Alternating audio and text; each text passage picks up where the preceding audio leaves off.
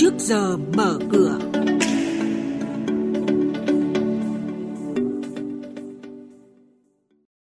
Thưa quý vị và các bạn, lãnh đạo Ngân hàng Nhà nước cho biết sẽ tiếp tục quản lý chặt chẽ tín dụng bất động sản nhằm hạn chế tối đa các rủi ro có thể xảy ra. Nhận định của chuyên gia về diễn biến đáng chú ý trên thị trường nguyên liệu công nghiệp và mặt hàng cà phê trong thời gian gần đây. Những thông tin này và một số hoạt động giao dịch đáng chú ý khác sẽ được biên tập viên Trung Hiếu và Nguyên Long cập nhật cùng quý vị và các bạn trong bản tin trước giờ mở cửa hôm nay. Thưa quý vị và các bạn, tính đến hết tháng 3 năm nay, tín dụng bất động sản tăng mạnh và đạt 1 triệu 850 nghìn tỷ đồng, tăng 3% và chiếm 19,5% tổng dư nợ nền kinh tế. Phó Thống đốc Đào Minh Tú cho biết, Ngân hàng Nhà nước luôn kiểm soát chặt chẽ dòng tiền vào lĩnh vực rủi ro, nhất là với tín dụng bất động sản, và sẽ tiếp tục quản lý chặt chẽ tín dụng bất động sản nhằm hạn chế tối đa các rủi ro có thể xảy ra. Ông Đào Minh Tú cũng khuyến cáo các nhà đầu tư cần nắm bắt thông tin đầy đủ, chính thống và cẩn trọng khi ra quyết định đầu tư, không mua bán bất động sản theo phong trào. Ủy ban Chứng khoán Nhà nước vừa công bố cuốn sổ tay hướng dẫn trái phiếu xanh, trái phiếu xã hội và trái phiếu bền vững cho các nhà đầu tư tư nhân huy động vốn trên thị trường. Sổ tay hướng dẫn này giúp các thành viên thị trường hiểu rõ thông lệ quốc tế và khu vực về cách thức phát hành, quản lý nguồn vốn cho các dự án xanh và công bố thông tin về môi trường và xã hội của doanh nghiệp mình.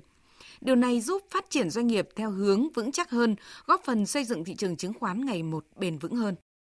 Sự kiện chứng khoán đáng chú ý là trong vòng một tháng kể từ hôm nay, bà Trần Thị Thanh Thúy, Ủy viên Hội đồng Quản trị Công ty xuất nhập khẩu Sa Giang, đăng ký bán toàn bộ hơn 1 triệu 500 nghìn cổ phiếu SGC và ông Trần Quốc Huy, Chủ tịch Hội đồng Quản trị Công ty Đầu tư Nhà đất Việt, đăng ký bán 1 triệu 250 nghìn cổ phiếu PVL. Ngoài ra, một số người có liên quan đến lãnh đạo doanh nghiệp niêm yết cũng đăng ký bán ra cổ phiếu SHB, SHF và PVL. Về diễn biến giao dịch trên thị trường chứng khoán, hôm qua dòng tiền trên thị trường cho thấy sự phân hóa ngày một rõ rệt. Các cổ phiếu đầu tàu blue chip chịu sức ép ngày một lớn, trong khi nhóm cổ phiếu thị trường như FLC, ROS, HQC lại có sức hút lớn với dòng tiền. Thanh khoản STB vươn lên dẫn đầu thị trường với gần 37 triệu đơn vị khớp lệnh, sau đó là HPG, MBB với kết quả giao dịch ngày hôm qua, thị trường chứng khoán nước ta sẽ mở cửa phiên giao dịch sáng nay với VN Index khởi động từ 1.247,25 điểm, HNX Index bắt đầu từ 296,12 điểm, còn Upcom Index là 82,7 điểm. Quý thính giả đang nghe chuyên mục Trước giờ mở cửa phát sóng trên kênh Thời sự VV1 từ thứ 2 đến thứ 6 hàng tuần trong theo dòng Thời sự sáng. Diễn biến thị trường chứng khoán Biến động giá hàng hóa được giao dịch liên thông với thế giới trên Sở Giao dịch Hàng hóa Việt Nam. Nhận định phân tích sâu của các chuyên gia tài chính, cơ hội đầu tư được cập nhật nhanh trong trước giờ mở cửa. Thưa quý vị và các bạn, tiếp theo sẽ là các thông tin cập nhật về thị trường hàng hóa đang được giao dịch liên thông với thế giới tại Sở Giao dịch Hàng hóa Việt Nam MXV. Chúng ta cùng nghe nhận định của ông Đoàn Bảo Trung, trưởng bộ phận thông tin thị trường của Trung tâm Tin tức Hàng hóa Việt Nam. Thưa ông, xin ông cho biết một số thông tin và diễn biến chính trên thị trường nguyên liệu công nghiệp trong ngày hôm qua. Kết thúc phiên giao dịch hôm qua, nhóm các mặt hàng nguyên liệu công nghiệp ghi nhận diễn biến trái chiều. Cụ thể thì giá đường đã tăng rất mạnh 3,3% lên mức là 361 đô la Mỹ một tấn. Giá cà phê Arabica tăng nhẹ 0,5% lên mức là 2.926 đô la Mỹ một tấn, trong khi giá cà phê Robusta giảm 0,2% về mức là 1.363 đô la Mỹ một tấn. Mặc dù vậy thì giá trị giao dịch toàn nhóm vẫn đạt hơn 600 tỷ đồng.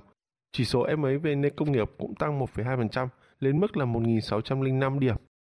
Vâng, vậy ông có thể cho biết thêm một số yếu tố tác động đến giá cà phê trên thị trường quốc tế và thị trường nội địa thời gian gần đây ạ? Trên thị trường quốc tế, giá cà phê Arabica kỳ hạn tháng 5 đã đạt mức cao nhất trong vòng hơn một tháng trở lại đây. Đồng đô la tiếp tục suy yếu trong khi đồng riu tăng mạnh đã hạn chế lực bán từ nông dân Brazil và là yếu tố chính hỗ trợ cho giá cà phê Arabica trong thời gian này. Bên cạnh đấy thì Chủ tịch Cục Dự trữ Liên bang Mỹ cho biết hoạt động kinh tế nước này đã tăng tốc trở lại kể từ cuối tháng 2 đến nay nhờ mức tiêm chủng rộng rãi của vaccine COVID-19 cũng là góp phần tác động tích cực đến giá cà phê. Đối với thị trường nội địa, giá cà phê ở một loạt các tỉnh thành gồm Đắk Lắk, Gia Lai, Đắk Nông và thành phố Hồ Chí Minh đang trong xu hướng tăng giá. Giao dịch tại khoảng từ 32.700 đồng đến 34.300 đồng trên 1 kg trong ngày hôm qua. Vâng, xin trân trọng cảm ơn ông với những thông tin và nhận định vừa rồi.